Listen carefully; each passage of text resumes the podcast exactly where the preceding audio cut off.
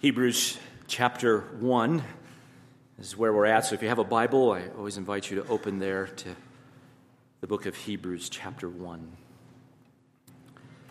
Twice during the life of Jesus, God the Father spoke audibly from the heavens these words. First time was at his baptism, Jesus' baptism. And after that baptism, the Father spoke this. This is my beloved Son, in whom I am well pleased. This is my beloved Son. And then again, one more time, on that mountain where he took three of his disciples, Peter, James, and John, and he was transfigured, we're told, in front of them, became all in white. And then there appeared with him on that mountain Moses and Elijah. Moses, the mediator of the law, Elijah, the prophets, representing the law and the prophets, are there standing, and Peter, one of the disciples who was there kind of in his bumbling way, said, Lord, it's good for us to be here. Let, let, should I build these three tabernacles for you and for Moses and Elijah? And then we're told this. This is Matthew seventeen here in verse five. A voice, it says, a bright cloud. While he was still speaking, behold, a bright cloud overshadowing them. And behold, a voice out of heaven, out of the cloud, saying, This is my beloved Son, with whom I am well pleased. Listen to him. This is my beloved Son. He's not just another Moses or Elijah, Peter. Don't make him equivalent with Moses and Elijah. This, this one is my beloved Son. Listen to him. The writer of Hebrews, our study now in these months, in a very similar way, begins his sermon letter, we've called it. It's really a sermon in letter form. He begins it by emphatically declaring that Jesus is the beloved Son in whom God has definitively and climactically spoken. We must listen to him. That's what the book of Hebrews is. Listen to what God has spoken in the Son. Consider Jesus. Hold fast to Jesus. So here's how he opens. Hebrews chapter one. Let me read verses one through four. I'm going to read it one more time this morning. These opening verses, they are very rich. Here's how he starts his sermon letter. God, after he spoke long ago to the fathers and the prophets in many portions and in many ways, in these last days has spoken to us in his Son, whom he appointed heir of all things, through whom also he made the world, who, being the radiance of his glory and the exact representation of his nature, upholding all things by the word of his power, having made purification of sins, he sat down at the right hand of the Majesty on high, having become as much better than the angels as he has inherited a more excellent name than they. Immediately, he launches us in to the superiority of the Son. No greetings, no salutations, no personal remarks, just immediately into who the Son is, the superiority of the Son. We call these first four verses a prologue, verses one through four, a prologue. A prologue is just a literary opening to a this letter sermon where he is going to really state some of his main themes in the letter, and the main theme being the superiority of the Son we know as Jesus. I said this prologue, these four verses, is given in one sentence, one sentence in its original language, and that one sentence comes in three clauses, three main thoughts here, three clauses. And here's my description of each clause. We've looked at the first two. We're going to look at the last one this morning. First, the superior revelation of the Son. That's verse one and half of verse two. That's the first clause. The superior revelation of the Son. He gives these two stages of God speaking. In the past, he spoke in a variety of ways by the prophets to the fathers. But in these last days, in these days of fulfillment, he has spoken decisively and definitively in his Son. The superior revelation of the Son. So here's my one-line summary of what we looked at there under that first clause. God's self-disclosure, that is God's revelation in the Son, is the climax and fulfillment of all prior or previous revelation. Everything we call the Old Testament. God's final, his self-disclosure in the Son is definitive. It's the climax. It's the fulfillment of all that prior revelation. All of that revelation prior is God's word. It's authoritative. But all of it is anticipatory to its fulfillment in these last days in the Son. He fulfills all that was there in that Old Testament. Now, when he says that, the writer of Hebrews, it's really the key to understanding his whole letter, his whole sermon. That Jesus is the fulfillment of all that went before, and as the fulfillment, he is better. He's superior. The fulfillment has come in him. And he is superior because he's the Son. It's, it's not just that Jesus came like Moses and Elijah and gave us some more revelation. He is the revelation. The Word made flesh. He is the climactic revelation of God. So we need to listen to him. We need to consider him. So that brought him to his second clause, number two, the superior person of the Son. Who is this Son? Why is he the final climactic revelation of God? Because of who he is. As I said, he's not just another Moses or Elijah. That's why Peter had it so wrong. You're failing to understand. This is my beloved Son. Who is he? Well, that's verse two and half, or verse half of verse two and all of verse three. I said last week, you can count seven attributes he gives about the Son, who he is. It's really magnificent. Here's my one-line summary of those. Who is he? He is the eternal Son, the perfect imprint of God's very being, or nature, who has become the exalted Son. That's who he is. He's the eternal Son. He's the radiance of God's glory, the exact imprint of his very being. He shares in the divine nature. Through him, God made the whole universe. Right now, he's upholding the universe and all of us by the word of his power. That's who he is. And this eternal Son has now become the exalted Son. And that's our author's main point. He is now the exalted. He's become the heir of everything. And he has sat down at the right hand of God, having made purification of sins. He has sat down at God's right hand. That's who he is. And it's that exaltation that leads to the third clause, the final one. This one we're going to look at a little bit this morning. The superior exaltation of the Son. It's verse four. The superior exaltation of the Son. Again, let, let me read it again. After he says, he, he made, having made purification of sins, he sat down at the right hand of the majesty on high, having become as much better than the angels as he has inherited a more excellent name than they.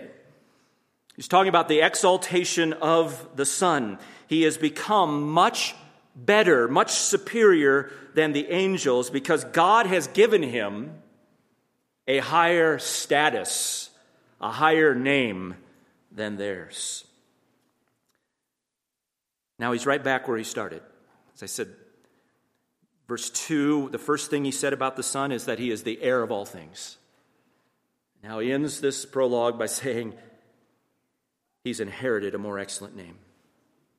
He begins with his inheritance. He ends with his inheritance because that's the central theme and ultimate concern of the author. This unsurpassed inheritance that Jesus has secured as the Son, we'll read in the rest of Hebrews, it awaits us. We, we will share in this inheritance. we are moving toward the promised land. I love that hymn we sang. It's just like it's coming right out of the pages of the, the book of Hebrews. Because that's exactly the imagery the writer of Hebrews is going to use. We are presently like in the wilderness, moving toward the promised land. Christ has secured that inheritance for us. So hold fast to him. Don't give up. Don't let go. Hold fast. That inheritance is coming. It's secured in Christ. So this is part of the main message of the book. That's why he begins and ends in describing the Son with his inheritance. As heir of all things, he, the Son, has inherited a more excellent name, a more excellent status than the angels. He has inherited the highest name and status in all of creation. So let's look a little closer now at that last statement of the prologue, verse four, what I've entitled, Better Than Angels. Better than angels, which is going to lead him into his main point in the rest of the chapter. Just the rest of the chapter, he's going to go on and show that he is better than angels. You see it there in verse four, having become as much better than the angels. That word better is its first use that he's going to use thirteen times in this letter. He is better. Jesus is better. The new covenant he brings is better. It's based on better promises. It's a better hope. It's a better resurrection. Because it's fulfilled in Jesus. And so this is his first use. He is better. Now, to get at this verse, what he's saying, I want to ask three questions. Because these are the questions that came to my mind as I read verse four. So here's the three questions. Here's number one. Why angels? Why the comparison to angels? That may seem a bit odd to us. When he's talking about the superiority of the Son, he says he's become much better than the angels. Why does he say that? Why a comparison to angels? I think there are two reasons, the second of which is primary. But I'll give you two reasons I think he compares him with angels. First, outside of God, angels are the most majestic and powerful of beings in the universe. Outside of God himself, angels are the most majestic and powerful of beings. They are creatures. They're not eternal. God created them. In fact, he created them through the Son. But they are majestic. Angels are all through the Bible. Angels are referred to some two hundred seventy-five times in the Bible. Did you know that? It's a lot. As we read of these creatures that God has made, these angelic beings, they serve as worshipers around the throne, as messengers that God sends, we see that, as protectors of God's people, as agents of God's judgment at times, as workers of tremendous things. I mean, you think of it. Remember the two angels that came to Sodom and Gomorrah? Destroyed that city? If you remember when we read in the book of Kings, Second Kings nineteen actually, one angel, God sends one angel to destroy the entire army of Assyria, one hundred eighty-five thousand soldiers. One angel. They're majestic, powerful. Now, just to clarify, we do not become angels. That's such a popular kind of myth in our culture. When someone dies, they become an angel and get their wings. If you've ever watched A Wonderful Life with Clarence, and you know that story. It's a great movie with really bad theology about angels, right? Don't take your angelology from A Wonderful Life. We don't become angels. Angels are not made in the image of God. Angels don't receive this inheritance that we have in Christ. Angels, actually, we'll learn in verse fourteen, are sent to serve us. But they are majestic. They are not to be worshipped. They are not to be prayed to, as often has been done, even in the history of the church. They're not to be worshipped, though we might be tempted to. Remember in the book of the Revelation, John the Apostle Twice, when he was given that great revelation, twice by that angel, he fell down at the feet of the angel to worship him. He's overwhelmed. Remember, the angel said, don't do that. Don't do that. I'm just a servant like you. You don't worship angels, though we might be tempted to do that if one would appear in his splendor this morning. I think we'd be terrified, actually. They surround the throne of God in worship. It's often what we see in those descriptions, again, in that book of Revelation, as John sees that throne room. He gets a glimpse of the throne room of God, and what does he see? He says, I looked and I heard the voice of many angels around the throne and the living creatures and the elders, and the number of them was myriads of myriads and thousands of thousands. And what were they saying? Worthy is the Lamb. They're worshiping the Son, the one who sits on the throne, and the Lamb. Hmm. He, Jesus, is not an angel. He's never been an angel. I received a, a letter just out of the blue this week, a personal letter written very thoughtfully by uh, just a young man in California. I don't know where he got my name, but he was part of the Jehovah Witnesses, and he had some questions I want to ask about the Bible. And as I'm thinking to respond to him, as he has a different question, the, the central issue is who Jesus is. Because in the Jehovah Witnesses, they believe that Jesus was Michael the archangel. Did you know that? He was Michael the archangel who was put into Mary's womb. He's not an angel. He's never been an angel. He's superior to the angels. So why the comparison to angels? Well, well, firstly, it's a very effective way of substantiating the supremacy of the Son. Jesus, he's greater than the angels. But secondly, and this is the author's, I think, main point, angels were known to be mediators of the law. We call it the Old Covenant now, the Mosaic Law, given to Moses on Mount Sinai. Angels were known to be the administrators or mediators of that law given to Moses on Mount Sinai. Now, we're not told that explicitly in the Old Testament itself, though Deuteronomy thirty-two perhaps is an allusion to that, this myriad of angels. But the writers of the New Testament are very clear that that is the case, including the author of Hebrews.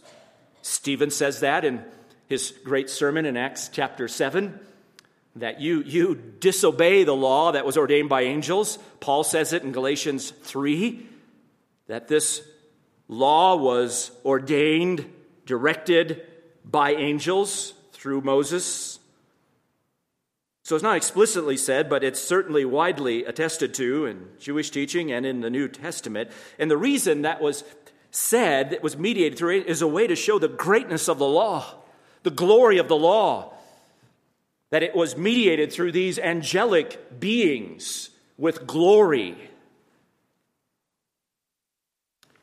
So the writer of Hebrews, I said, this is going to be his main point, because this is where he's going in his letter. If you look ahead, just look ahead with me a little bit at chapter two, is he's going to draw a conclusion to what he's been saying, or at least draw an implication.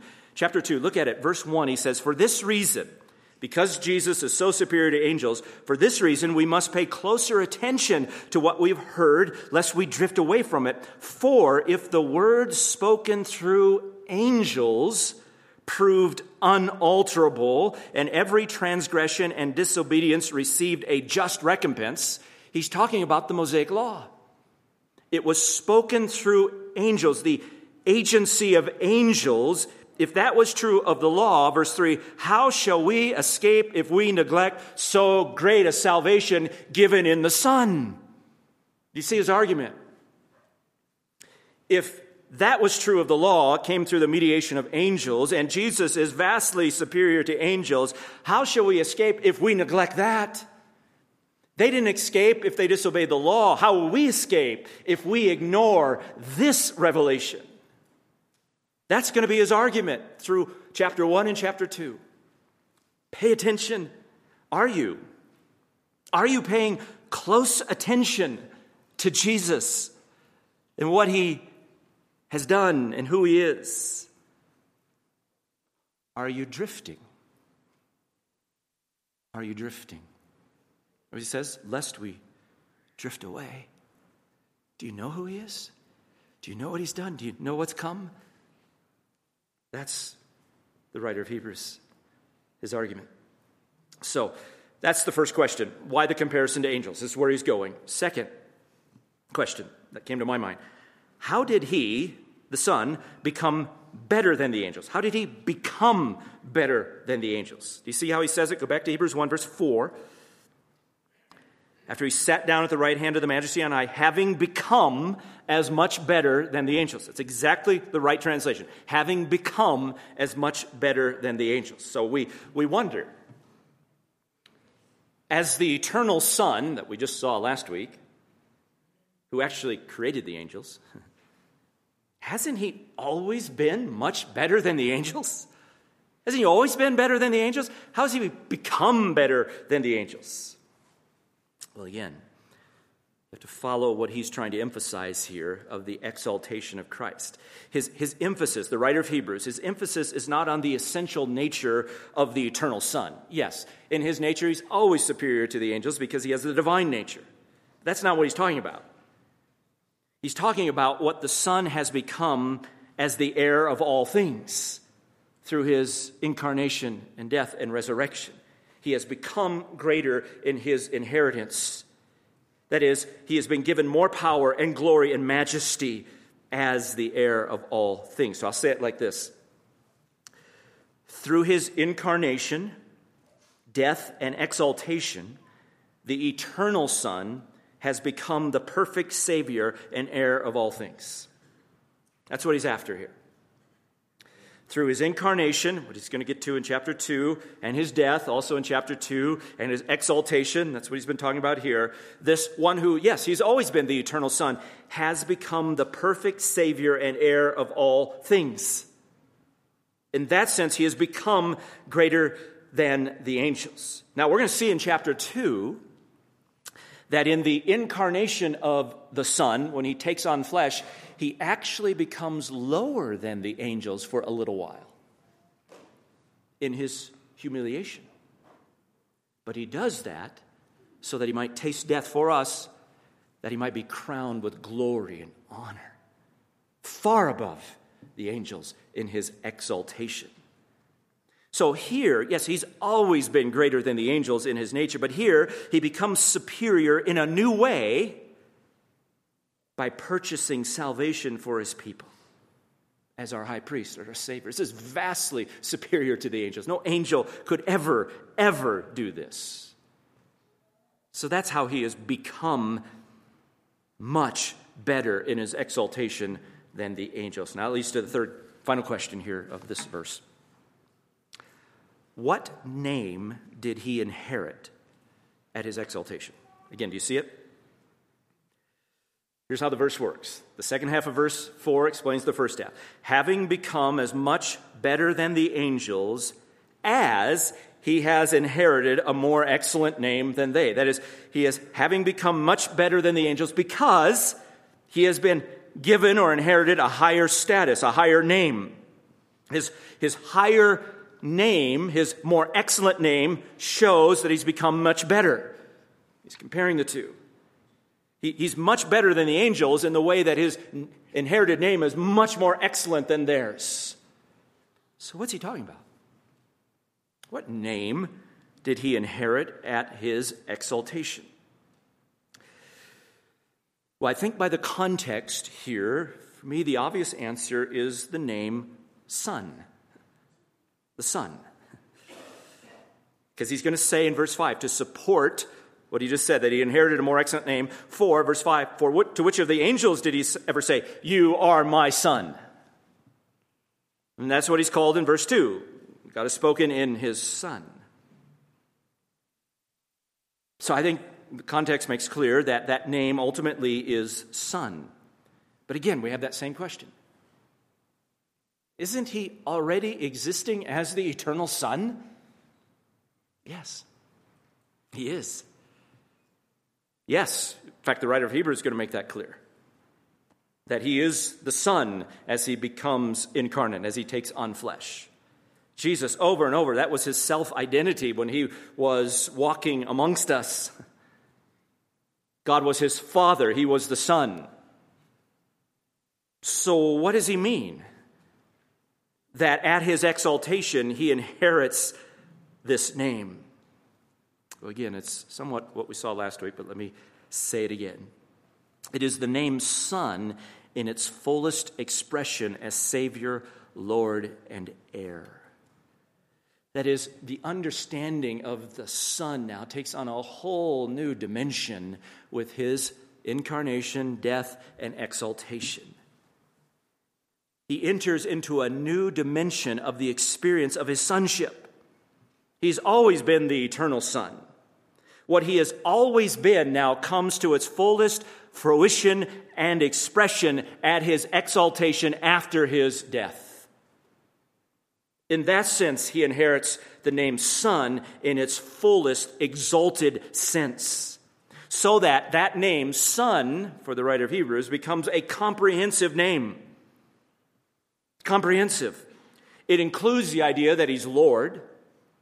So in another place, Paul, different author, could write, this is in Philippians chapter two, that after Christ's suffering, his death, that God highly exalted him and bestowed on him the name which is above every name, that in the name of Jesus every knee should bow and every tongue confess that Jesus is Lord. Yes, he's Lord. Well, Son includes that, that he is Lord, he's exalted. It includes the fact that he is Davidic King, he's on the throne of David as the Son of God, and that he is the heir. Remember, sons receive an inheritance. He's the heir, and he is the Savior and the high priest. That's been anticipated in his sonship from eternity, that he would be the Savior, the heir, the high priest. So all of that is subsumed under this name Son. So in that sense, he inherits the name Son. He is now, get this, he is now our representative as God-man.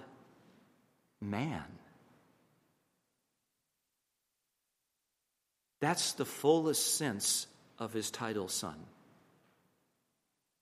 Right, don't, don't ever have in your mind that, you know, the Son existed, yes, from all eternity with the Father. The world was in a mess.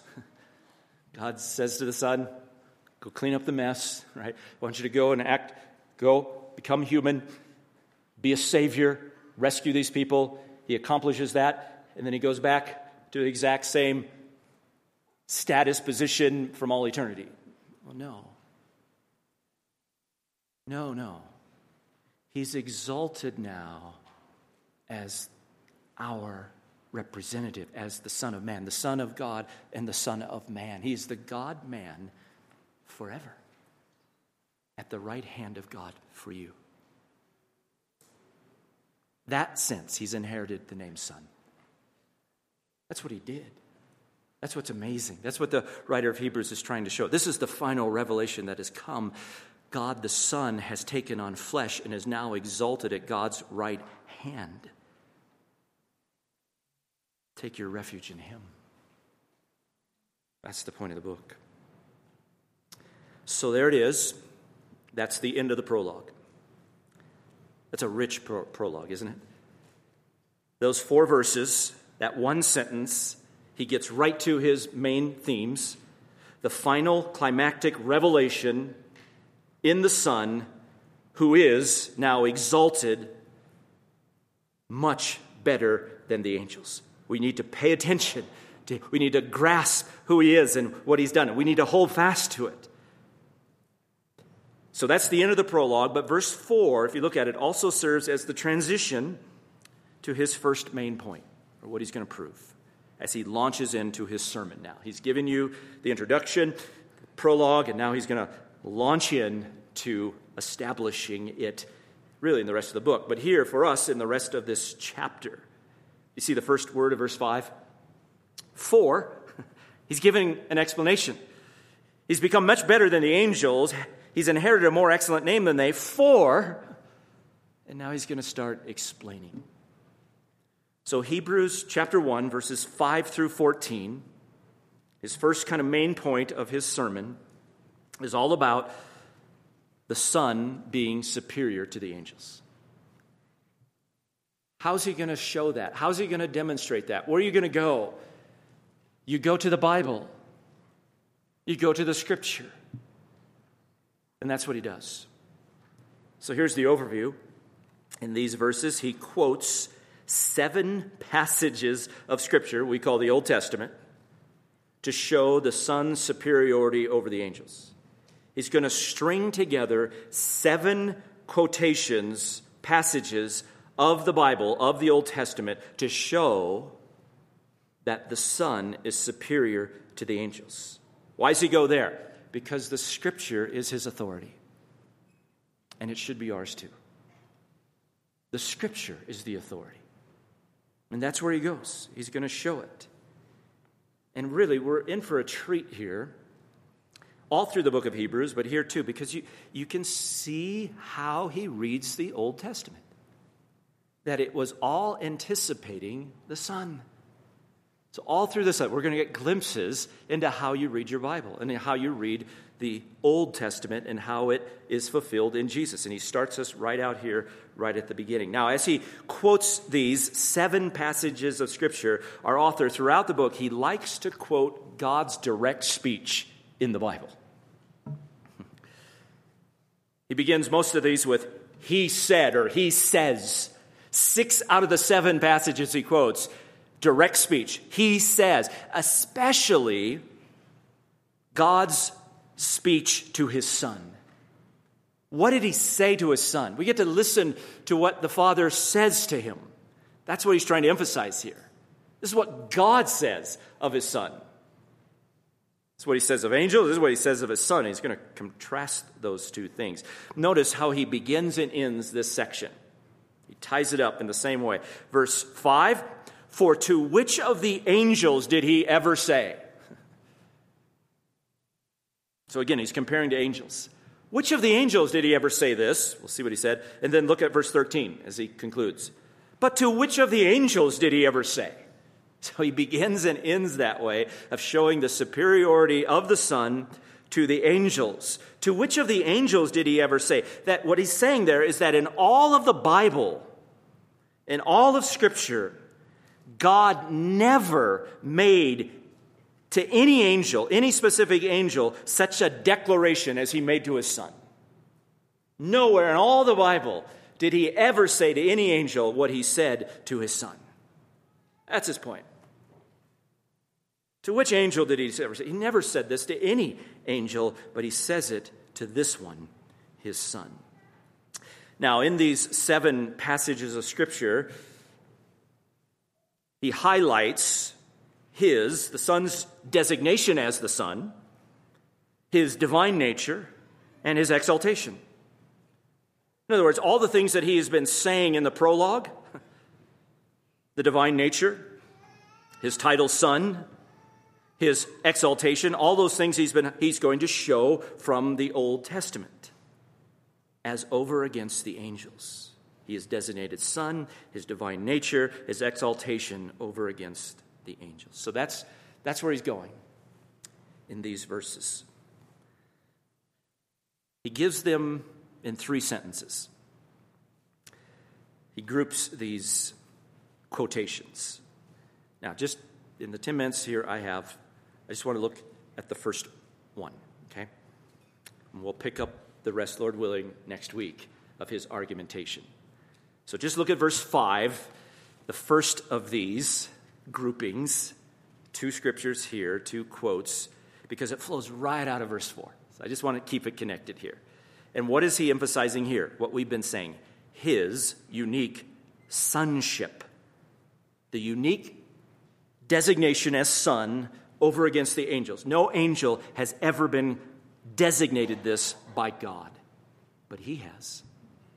His unique sonship. You see it? Let me read it.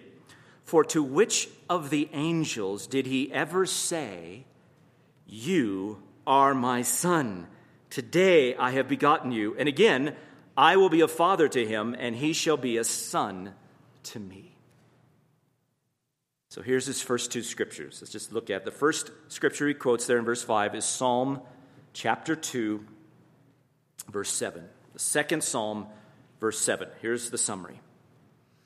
At his enthronement, the enthronement of Jesus, his exaltation, God declares him to be his son. God has, quote, become his father. That's Psalm two. Now, if you remember Psalm two, I'm not going to go back and read and preach Psalm two, but Psalm two is that psalm where the, it's it's one of the, the second psalm. It's part of the opening of the book of Psalms, where the nations are, are raging against the Lord and against his Messiah, his anointed, trying to throw off the rule of God, and God is not threatened by that. That's a psalm that says, and God laughs. He who sits, he just laughs in derision. And he says this, but as for me, I've installed my king upon Zion, my holy mountain. I've installed my king. This is an enthronement psalm. And then the king, whom God has installed, recounts what the Lord said to him. This decree, you are my son, today I have begotten you. So this psalm is understood as an enthronement psalm when the Davidic king comes to the throne. God has installed his king. And on that day of his enthronement, he says, you are my son, today I have begotten you. So that's upon his exaltation, he declares, you are my son. When he says, today I have begotten you, it means his enthronement. As I said last week, as we witnessed that coronation of King Charles the Third, that's his enthronement. Be like that. On that day, God says, you are my son, today I've begotten you. The today is the day of his exaltation. What he has been saying right here when he sat down at the right hand of God, when he inherited a more excellent name. That day, God said, you are my son. I have begotten you. Now, that language, begotten, that's a big Bible kind of word that just means give birth to. I've become your father. Give birth. Now, we don't translate give birth because he's using it metaphorically. Back in Psalm two, when he says to the king, today I've begotten you, means today I've become your father. It's like I've given birth to you today. I become your father today. So he's using it as a metaphor, when I become your father.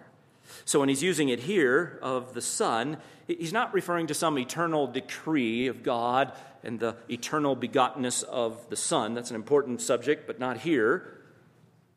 It just means on this day, I have uniquely become your father. So the writer of Hebrews reads that text rightly, and he says, that applies uniquely and ultimately to the son. Yes, there's a sense in which that was true of all the Davidic kings. They would become his son on that day to represent God on the throne, but it is true only ultimately of this one. So he's exactly right when he says, this is what God said to him. You are my son. Today I've become your father. Again, it's the same thing. Don't trip over that. He was the son from eternity. We've already said that. It's when he comes into this new dimension of his sonship in his exaltation. Today. And by the way, the next verse in that psalm will say, he has given, I will give to you the nations as your inheritance. The ends of the earth is your possession. So back to that inheritance. That's when God says this to him. So he didn't say this to any angel. He said it to him. You are my son. And then the second verse, and again, I will be a father to him, and he shall be a son to me. Now he's quoting Second Samuel chapter seven, verse fourteen. The promise to David that one of his seed, his descendants, would reign forever as the son of God. That's Second Samuel seven. Now, if you if you were here for our study of Samuel and our study of Kings, you might remember how central that promise is to the whole story of the Bible. That's where God comes to David. David wants to build a temple. God says, you're not going to build me a house. I'm going to build you a house that is a dynasty. And he gives him this incredible promise that one of his seed, his descendant, will sit on his throne forever. And that promise informs really the whole story of the Bible. As Jesus comes, he's ultimately that seed as the son of David. But here, our author is not concerned about David. He's not concerned about him being the heir of David. He's not concerned about the typology of David. He's concerned about sonship. And so he's highlighting this one aspect of that promise. I will be a father to him, and he will be a son to me. That's what God said. And so again, he's reading that exactly right, that that promise is ultimately to one seed, one person, who would uniquely be the son. The emphasis on sonship. God is speaking directly to the one who enjoyed a unique relationship as God's son. I will be a father to him. He will be a son to me. That's how he reads it. Now again, our author is really insightful in his handling of the scripture because he puts those two psalms together, or Psalm and Second Samuel seven, because they belong together. Second Samuel seven gave the promise that these Davidic kings would be, quote, called sons of God, the Son of God. And then Psalm two is reflecting on that promise. You are my son, today I begotten you. So he sees them together, but ultimately he's right in seeing that they apply only or ultimately to one person, the person of the Son. God said, you are my son. Today I've become your father. That's who he is. We're going to pick up the rest of this next week as he continues to quote and show the superiority of the Son to all angels. So I finish with this question here this morning. What is your estimation of Jesus today? How do you see him? How do you value him? How do you think of him? What is your estimation of Jesus? Is it the same as God? This is my son. Listen to him. Is that yours? Do you adore him? Do you treasure him? Do you dismiss him? Just some historical figure. It's kind of interesting. What is your estimation of Jesus? To finish, let me just read the end of Psalm two, because this is where that psalm goes that he quotes here. And listen to the psalmist's admonition to us of how we should think of the one that God said, this is my son. You are my son. This is how he ends that. I'll put it on the screen. Now, therefore, O kings, show discernment. Take warning, O judges of the earth. Worship Yahweh, the Lord, with reverence, with fear, and rejoice with trembling. Kiss the Son, lest he become angry and you perish in the way, for his wrath may soon be kindled. How blessed are all who take refuge in him. Kiss the Son. It's just imagery that means adore him, submit to him, reverence him. Do you? Have you? Do that. This is God's estimation of who he is. He's my son. Kiss the Son, adore him, lest he become angry. His wrath may soon be kindled. But oh, how blessed are all who take refuge in him. So there is one, one place of blessing, salvation blessing. It's refuge in the Son. Have you, have you taken refuge in him? There's no other place of refuge. Everything outside of that is extremely dangerous with God's judgment. That's what the writer of Hebrews is going to warn. But oh, what safety, what security, what blessing is in the Son, refuge in the Son. Is he your Savior? Is he your refuge? I pray he is this morning. Call on him as your refuge today. Let me pray for us, and Lord willing, next week we'll pick up the rest of this chapter. Oh, Father, thank you for your word that shows us your Son, and, and just hearing you say, this is my beloved Son, in whom I am well pleased. Listen to him. May, may we pay close attention to the Son. May we kiss the Son, adore him as our only refuge. Oh, I pray everyone here would be found to be in the Son as Savior. We thank you in Jesus' name.